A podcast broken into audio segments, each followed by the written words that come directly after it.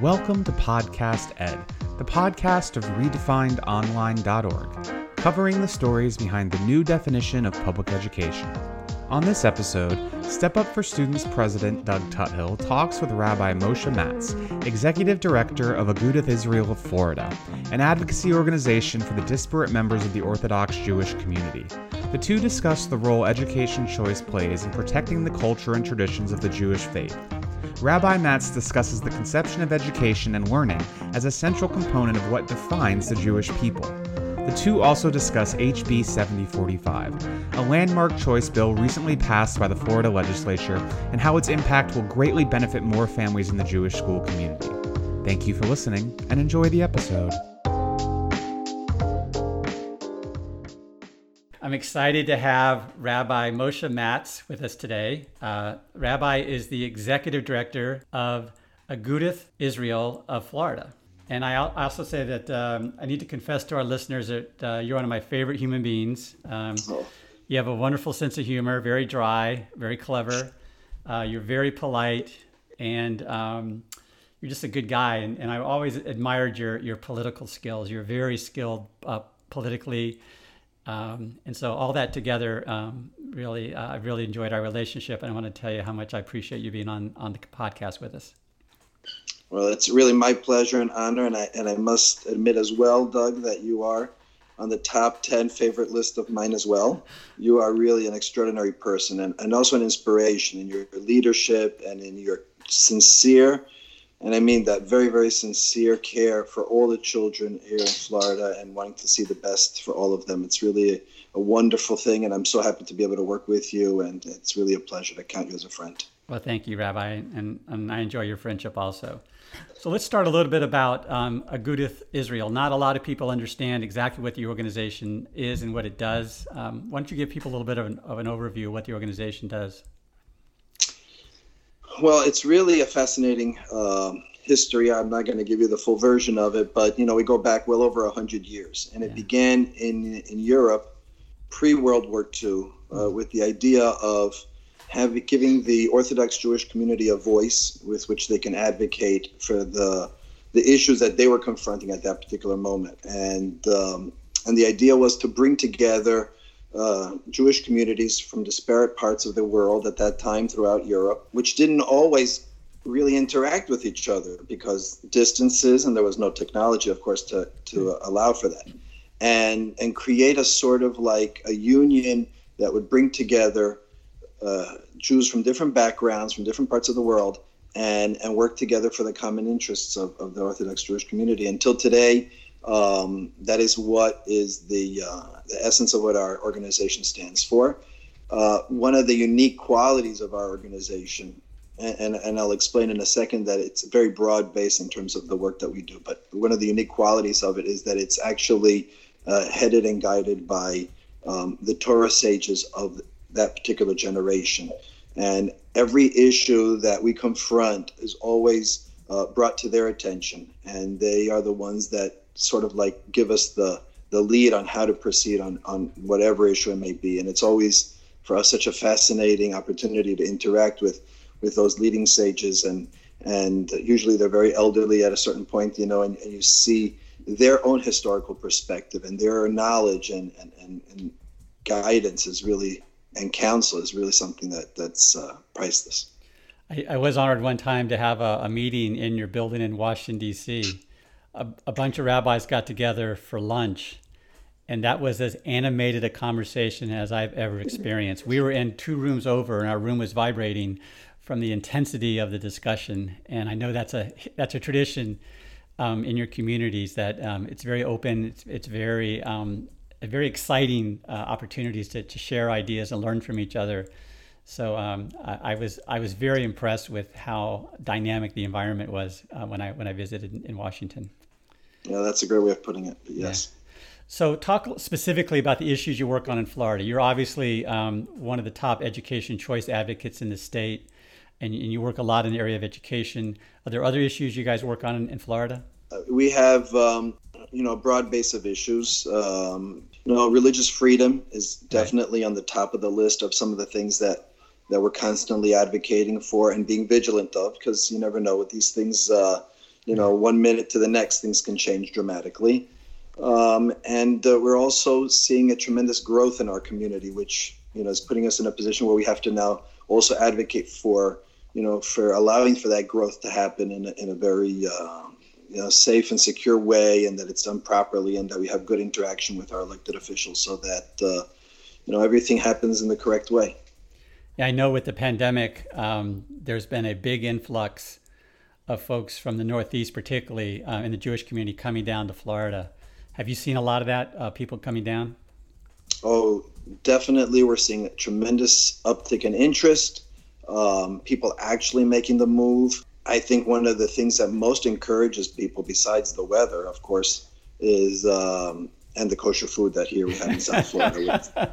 I can only suggest to you that come visit, and you know you'll see for yourself. It's really something.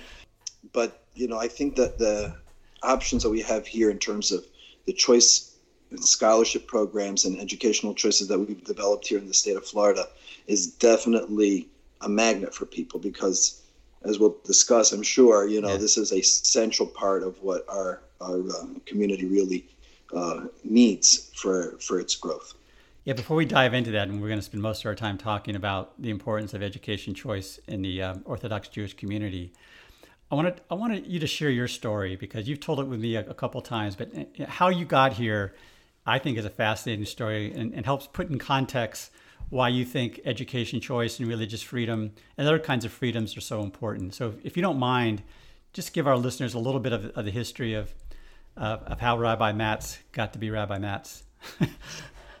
okay, well, this is uh, a boring story, really. I, I, find it I find it fascinating, Rabbi. Well, it's my, you know my parents immigrated to Amer- to America from Cuba um, but their parents came to Cuba on their way to America, but there was a quota at that time. And they came from Europe, Eastern Europe. Uh, my grandfather, from my, my paternal grandfather was from Lithuania. My maternal grandmother was from Poland. Of course, they were always on the run. There was ter- terrible persecution throughout, even prior to, to the Holocaust. They arrived and ultimately um, their entire families were wiped out in the Holocaust. Mm.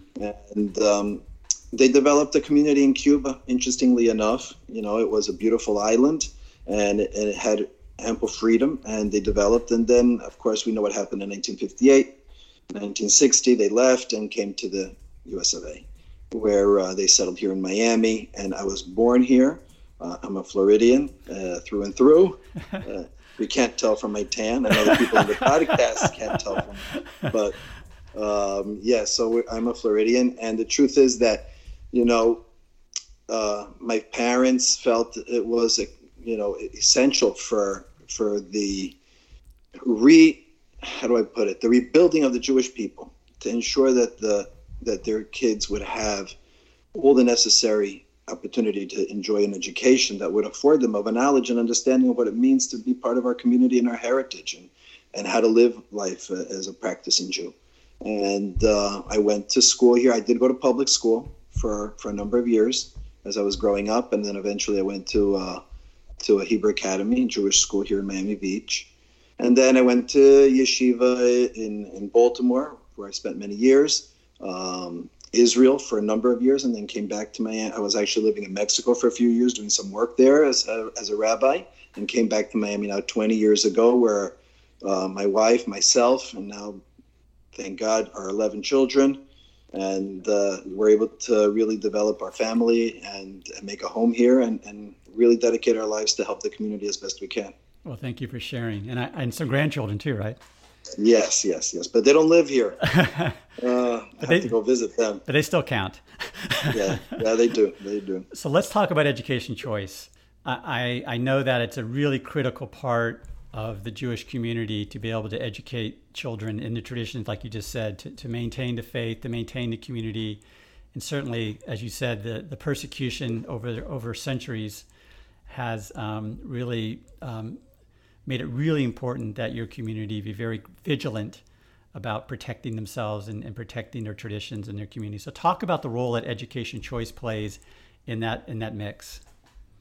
Well, that's like you said, very central, and, and I'd like just to give a, a, an understanding of the way we view the concept of education as a whole.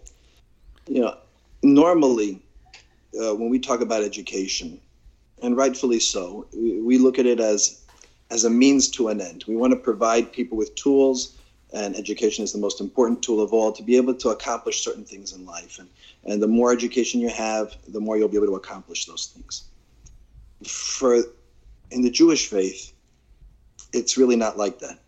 Learning and, and education is not a means to an end. It, it's really an end in and of itself. You know, our life is a life of learning. Our focus of learning is something that encompasses, you know, every person all the time. We don't finish it. And it's not like we graduate at a certain point and that we're finished. Now we can just build off of that. You know, I'm sure you, you know you've heard one of Agudath Israel's greatest uh, projects is the study of a folio of Talmud on a daily basis, and it takes seven and a half years to conclude the Talmud. And then after seven and a half years, there's a huge celebration. You know, the last one was right before the pandemic, January 1st, actually, where we celebrated uh, the conclusion of the study of the Daf Yomi of the Talmud uh, one folio a day. And the celebration was in MetLife Stadium with 100,000 people there present and satellite celebrations all over the world. And it was just an extraordinary experience. But it was a celebration of learning. It was the celebration of adult men, children, women, everybody, the learning as a central component of what defines us as a people because we don't stop learning. It's actually a fascinating thing. In Hebrew, the word for education chinuch also is the word that we would use when we inaugurate something, like a new building, an inauguration, exact same word. And I think the reason behind that is because the idea of how we educate is that we should always view it as we're starting something new and fresh, an opportunity to revisit something and continue to learn. Like even if we did it a hundred times before, it's going to be like the first time. And that really what animates us. And the truth of the matter is, it's what defines the Jewish people and has protected us throughout. You mentioned persecution. It came to mind, you know, that during the Holocaust, so many people lost everything family, possessions.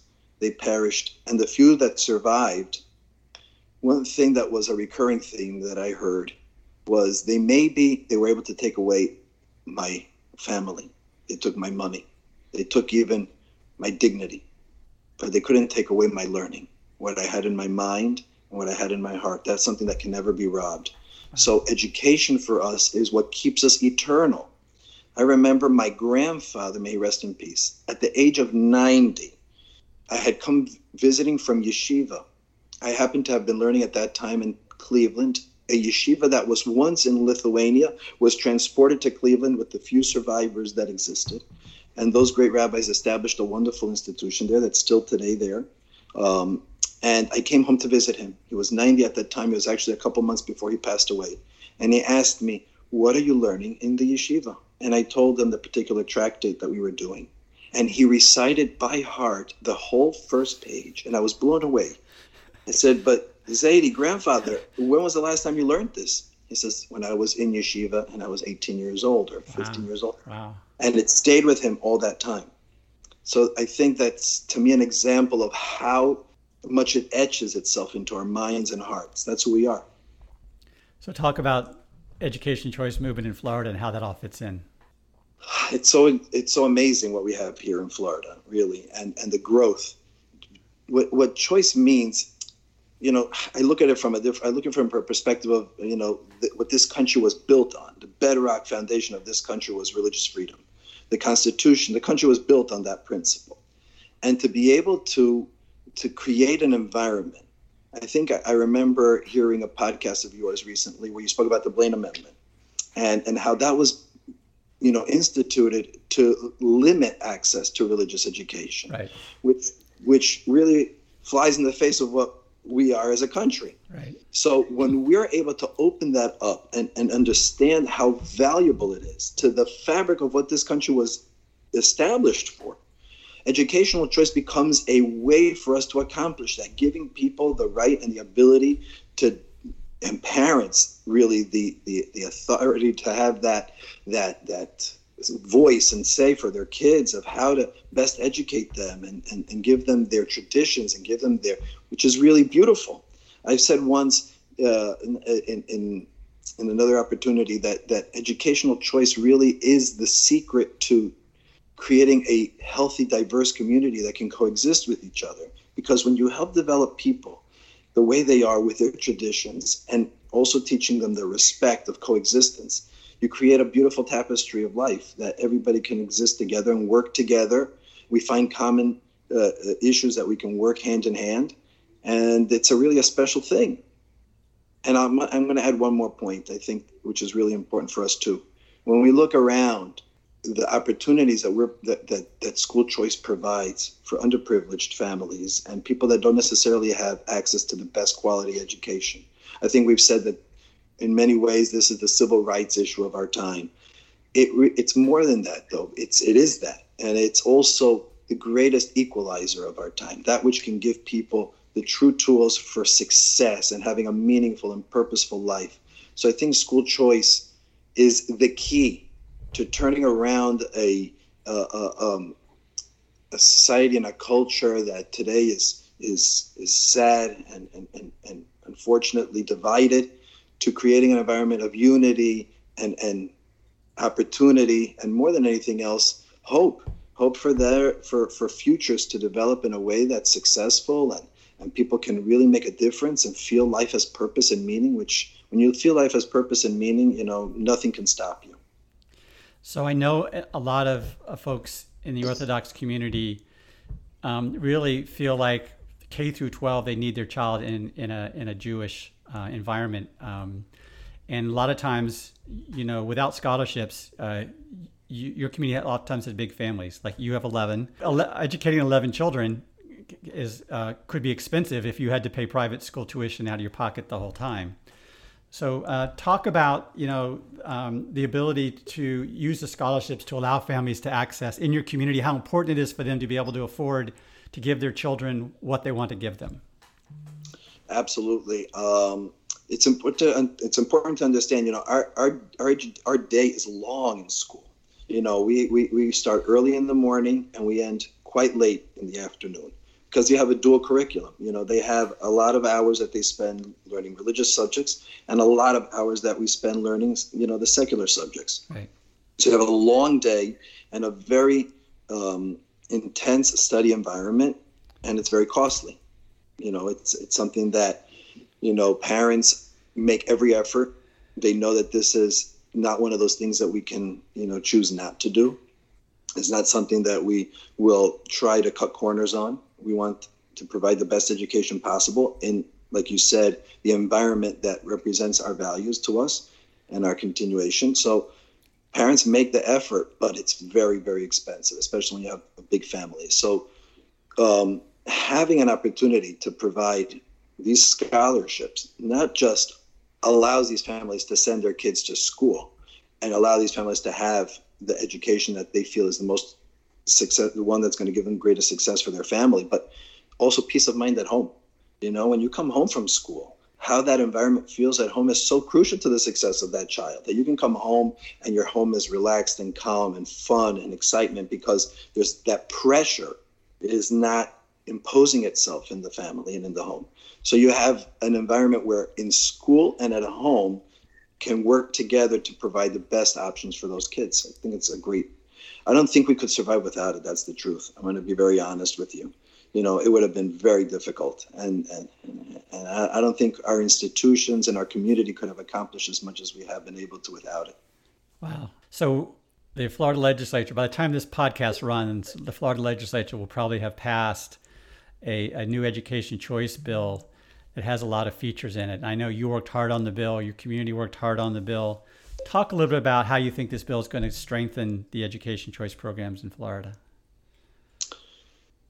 Well, I mean, you know, anytime there's a global view to this, you know, anytime expansion is taking place in school choice, it's good.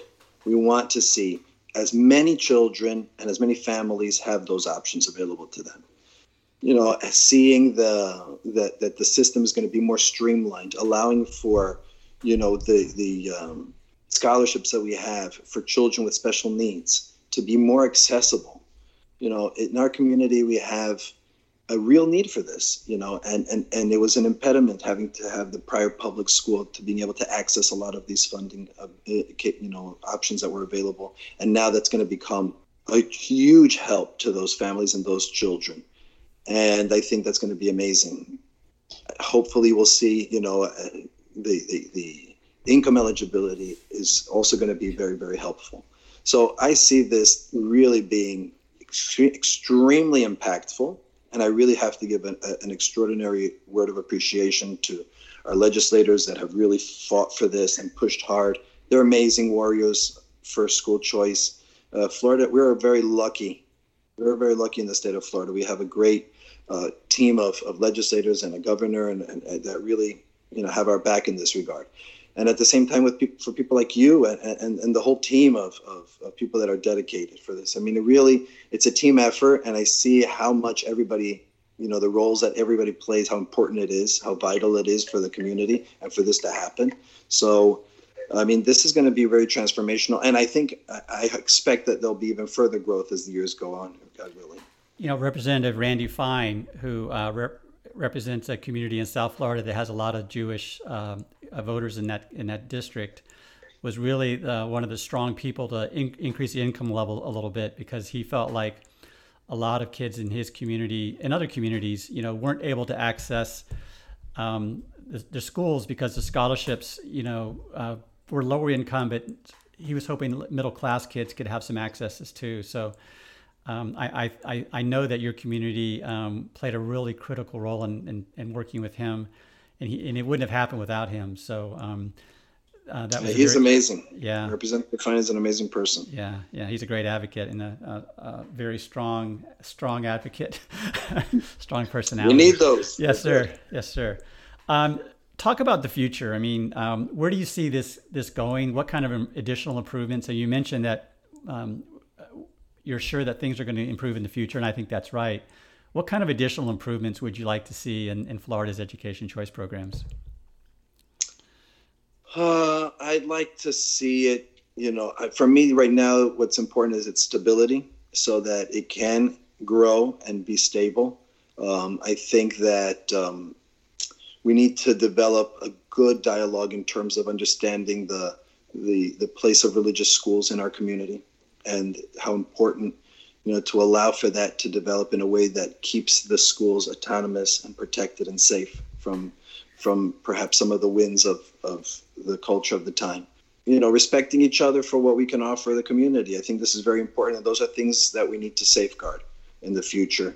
You know, I I see that thank God the the energy for for school choice in our state is growing and I see that you know people are very proud to identify themselves with the movement, and not just in our state, by the way, in the country as a whole. I think we're seeing that yeah. that happen, and I just to me, I feel that the more people that become eligible, the better. The more people that can access it, the better. And just safeguarding and protecting it, I think, is going to be really, really important for our future. To, to have this as a as a given in our state, which I think it is already. You know, we know it's it's part of the tapestry of education in the state of Florida, and I just want to see it, you know, it really safe and secure. You're a very shrewd political mind, um, and as you know, um, we've struggled over the years to make this as bipartisan as possible. We, we've made some progress, but obviously there's more progress to be made. There are people who really um, are convinced that giving families choices and, and, and giving them options is somehow hurting the larger public good. What's your thoughts about how we can try to bring people together? You would think that equal opportunity and and giving people the freedom to meet their children's needs in, in the ways that best fit their family and their community would have broad bipartisan support. How do you? I mean, we've been working on this for a long time. What's your sense of how we can finally get to the promised land in terms of people all coming together and, and working side by side as opposed to to fighting uh, some of these efforts? Wow, you that's the million dollar question there, Doug. um, I, I can't agree with you more. I think you're right that this is really important. And and sometimes I felt, you know, throughout the many years that we've been working on this, that we took one step forward and then two steps back. And it's like, hello, are, are we making an advancement and we're reaching that very crucial bipartisan support.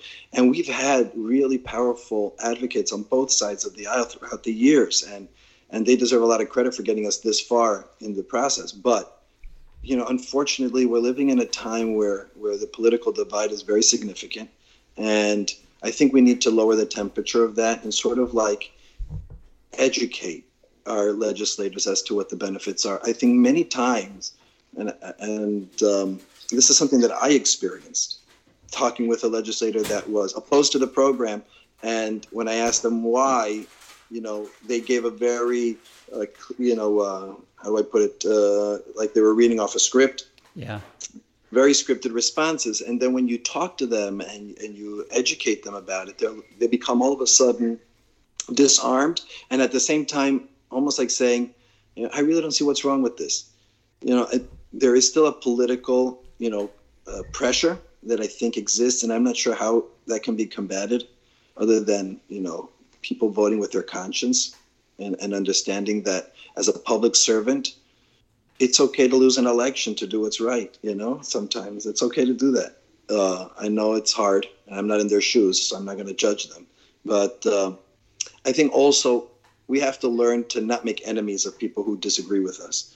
I think it's really important to retain and maintain friendships with all our legislators across the aisle. And some of them might have valid reasons for why they're not happy with the program. That's fine. But I think if we maintain a very cordial relationships and we're able to communicate with each other and find common ground, eventually they'll be able to support some elements of our movement. Given how polarized the politics is in our country right now, it would be nice to find some issues where people can come together. And you would hope that children would be one of those issues. I mean, who, who doesn't love children? Who doesn't want the very best for children? So there's a lot of common ground there. We just got to keep working on on figuring out what's the win-win solution for everybody. And you know, you're going to play a major role in that because you have this wonderful way about you uh, that's very disarming. And so hopefully, um, you know we can make some progress.